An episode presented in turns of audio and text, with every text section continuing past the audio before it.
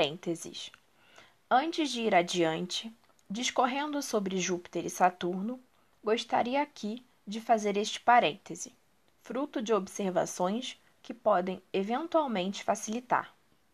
Na página 23, fiz uma observação quanto aos planetas pessoais e os planetas geracionais. Muitos autores ora se referem a Júpiter e Saturno como planetas pessoais, ora como planetas geracionais.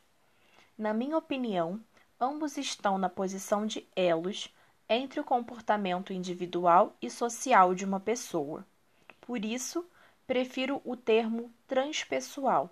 Partindo do conceito de que o universo é uma teia interligada de vários sistemas, imagino que Júpiter e Saturno representem, dentro do sistema astrológico, além das características pessoais comumente aceitas, uma preparação para a vida adulta consciente e produtiva. Comparo-os à cansativa fase do vestibular para ingressar em uma universidade. Primeiro, porque são os representantes das polaridades luz e sombra, respectivamente.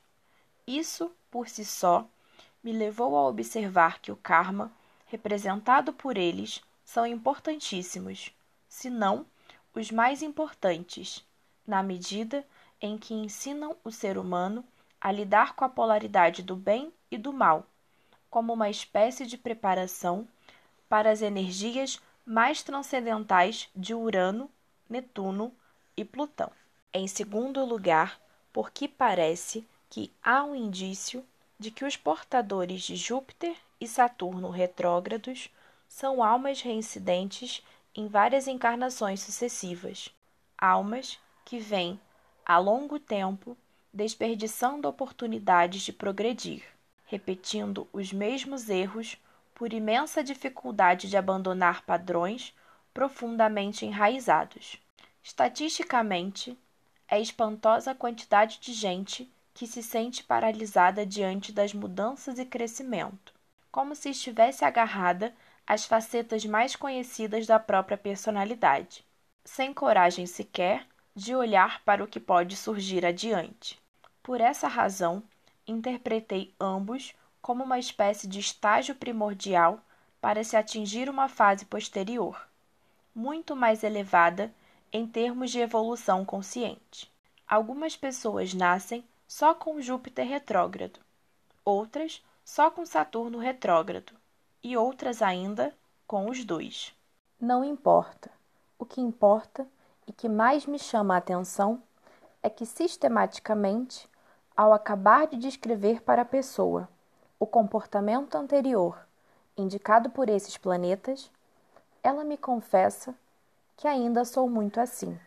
No caso de Júpiter, se observa na vida atual uma repetição das circunstâncias já vividas anteriormente, como se cosmicamente a alma estivesse na dependência de alguma matéria que fosse pré-requisito para o grau universitário, imediatamente superior, sem a qual não consegue avançar. Mas, como se trata de Júpiter, as oportunidades de avanço são generosas. Ao longo da vida, por diversas vezes, a pessoa se defronta com oportunidades de crescer, mas por resistência acaba desperdiçando-as, principalmente porque intui que outras virão. Só tarde na vida, alguns conseguem perceber que jogaram pela janela não só uma, mas diversas chances de continuar avançando.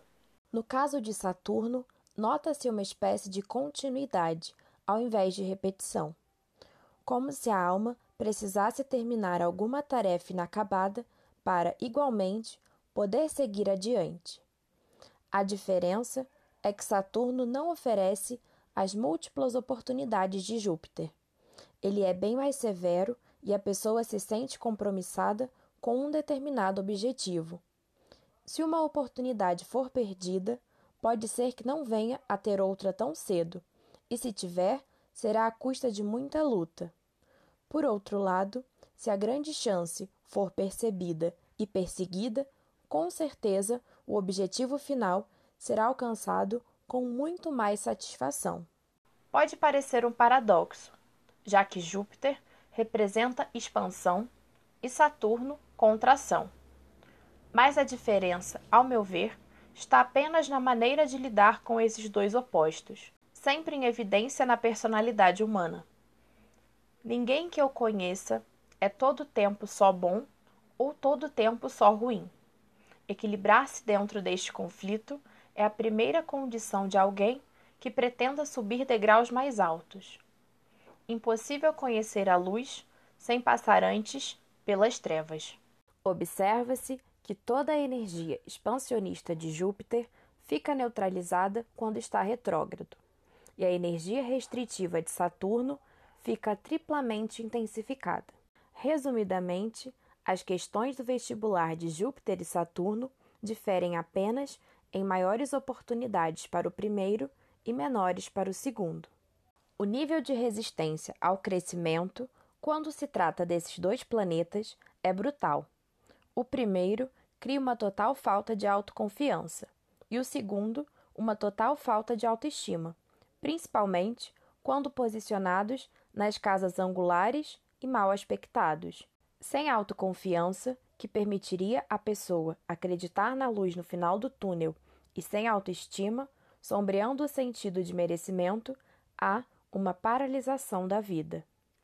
Júpiter e Saturno estariam exatamente indicando que, se essas qualidades não forem desenvolvidas, os aprendizados vão continuar aparecendo de forma repetitiva. As experiências terão que se repetir quantas vezes forem necessárias, até que a pessoa se conscientize de que pode, de livre-arbítrio, sair desta sombra que parecia permanente, em direção à luz, que é, na verdade, a única realidade. Entretanto, esses dois planetas retrógrados não podem e não devem ser analisados isoladamente, e, portanto, as diferenças individuais de cada personalidade como um todo devem ser rigorosamente respeitadas. A luz não se projeta sem sombras, e a sombra é parte integrante da luz.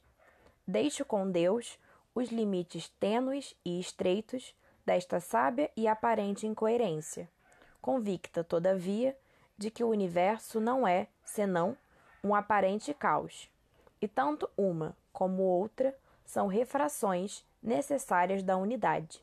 Assim, no conjunto do mapa, deve-se ficar muito atento a esses dois planetas, que representam uma barreira necessária a fim de que se compreenda posteriormente as funções bem menos palpáveis, bem menos conscientes de Urano, Netuno e Plutão e suas respectivas consequências dentro de uma geração inteira. Para fechar os parênteses, resolvi denominar carinhosamente Júpiter e Saturno de peritos examinadores. O primeiro como sábio professor e o segundo como sábio juiz.